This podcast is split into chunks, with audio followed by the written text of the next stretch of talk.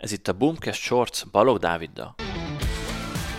Sziasztok! A mai adásban ismét az AI-ról fogunk beszélni, és megnézzük azt, hogy az elmúlt két-három hónapban hova merre haladt a mesterséges intelligencia. Egy jó ideje nem beszéltem már a témáról, egyszerűen azért, mert nem voltak olyan nagy változások, egy picit csendesedett a piac, és úgy gondoltam, hogy most megpróbálom összefoglalni, hogy mégis mik történtek ebben az időszakban. No, a legelső hír, hogy egy pár hete elvették a ChatGPT-től az internet hozzáférést, vagyis pontosabban a böngésző funkciót. Utána néztem, és a payment wallok miatt vették ezt el. Főleg tőlünk nyugatabbra, Amerikában elsősorban vannak olyan portálok, például a Wall Street Journal, ahol előfizetéssel lehet csak elolvasni valamilyen cikket, és igazából a ChatGPT ezt kijátszotta idézőjelbe. Ennek megvan az oka, tehát hogy technikai háttere nem túl erős ennek a dolognak, és amúgy nem túl etikus így megcsinálni a tartalmakat, de mindegy, ez már egy másik kérdés. Az a lényeg, hogy emiatt egyenlőre elvették a böngészés funkciót, mert olyan fizetős tartalmakhoz is hozzáfért, amihez amúgy neki nem lenne szabad.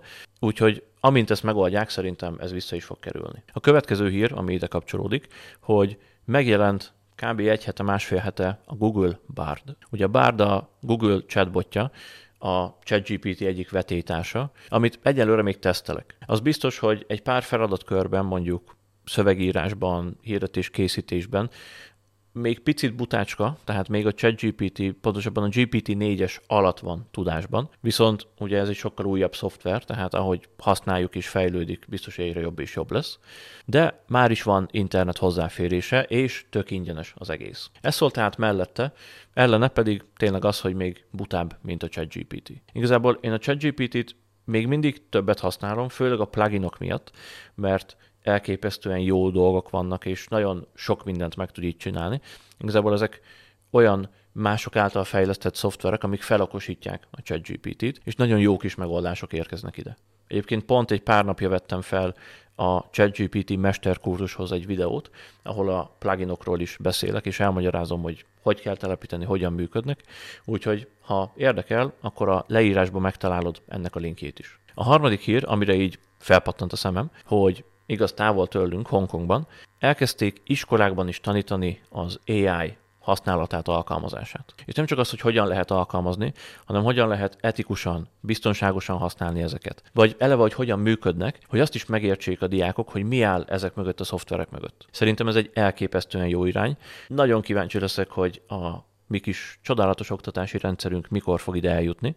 Lehet, hogy 200 év múlva, de eljutunk majd zárója bezárva. Szóval szerintem ez egy nagyon jó irány, és mivel felesleges arra várnunk, hogy eljutunk odáig, hogy nekünk ezt majd tanítják, ezért én tényleg azt javaslom, hogy mindenki maga kezdje el megtanulni a működését. ChatGPT mesterkurzus legelső lépésnek tök jó. Szóval érdemes elkezdeni tanulni a működését, mert egyelőre verseny előnyre lehet szert tenni, viszont hogyha tényleg ilyen mértékben elterjed, és elkezdik alkalmazni és tanulni, akkor az idővel verseny hátrányt jelenthet, hogyha mi ezeket nem használjuk. A negyedik hír, ez is nagyon tetszett, hogy az Amazon elkezdte az egészségügyben is alkalmazni az AI megoldásokat. Egy olyan szoftver fejlesztettek, ami automatikusan csinál egy átiratot abból, hogy mondjuk a doktor-páciens között milyen ö, eszmecsere zajlik, mit beszélgetnek, mit mond a doktor, tehát hogy részletesen, érthetően ott van minden leírva, a szakszavak mondjuk meg vannak magyarázva, tehát kap egy leírást tök automatikusan a páciens, és még meg is érti, el is van magyarázva, hogy mit mond neki az orvos. Aztán egy olyan hírt is találtam, ami jól mutatja, hogy mennyire előre haladott állapotban van már az a technológia, hogy a Google-nek van egy Robocat AI névre hallgató szoftvere, ami lényegében tudja tanítani önmagát. Igen, jól hallottad, magát tanítja. Utána néztem is, egy egyszerű feladatot mutattak be neki, százszor mutatták meg, hogy hogyan kell csinálni, és utána ő még tanította magát ugyanarra a feladatra tízezer alkalommal. Tehát csak százszor kellett megmutatni, de még százszor annyi szor tanította magát, vagy gyakorolt idézőjelben. És eddig, most amikor ez a hír jött, 253 olyan teendőt tanult meg, amit meg tud osztani más robotokkal. És azt mondják, hogy hamarosan eljön az az idő, hogy úgy is meg tud tanulni valamit, hogy egyáltalán senki meg sem mutatja neki, hanem magától rájön lényegében. Ez egy kicsit nekem már azért ilyen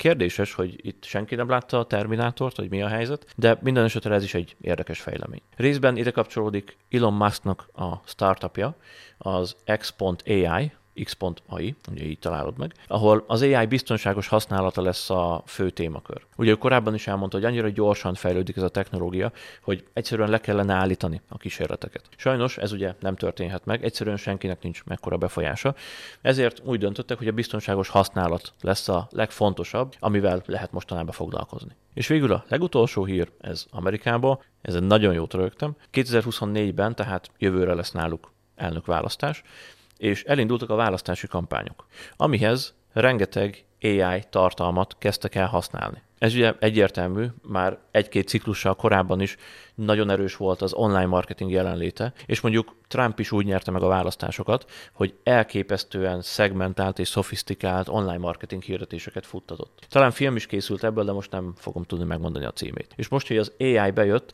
ez még egy következő szintre tud lépni, még több tartalmat tudnak gyártani, még jobban tudnak szegmentálni, Viszont hiba is csúszik a gépezetbe, például egy háromkezű ember maradt az egyik választási fotón. Tanulság, hogyha AI tartalmat használsz, mindenképpen nézd át, legyen az kép, videó, szöveg, tök mindegy, nem tud tökéletes tartalmat gyártani, viszont nagyon jó abban, hogy a kezünk alá dolgozik, és a munka 90%-át megcsinálja. És igazából ennyi hírt hoztam már az AI világából, úgyhogy ennyi is lett volna a mai Boomcast Shorts. Köszönöm, hogy velem voltatok, hogy velem töltöttétek az időtöket, és tudjátok, találkozunk jövő hét hétfőn. Sziasztok!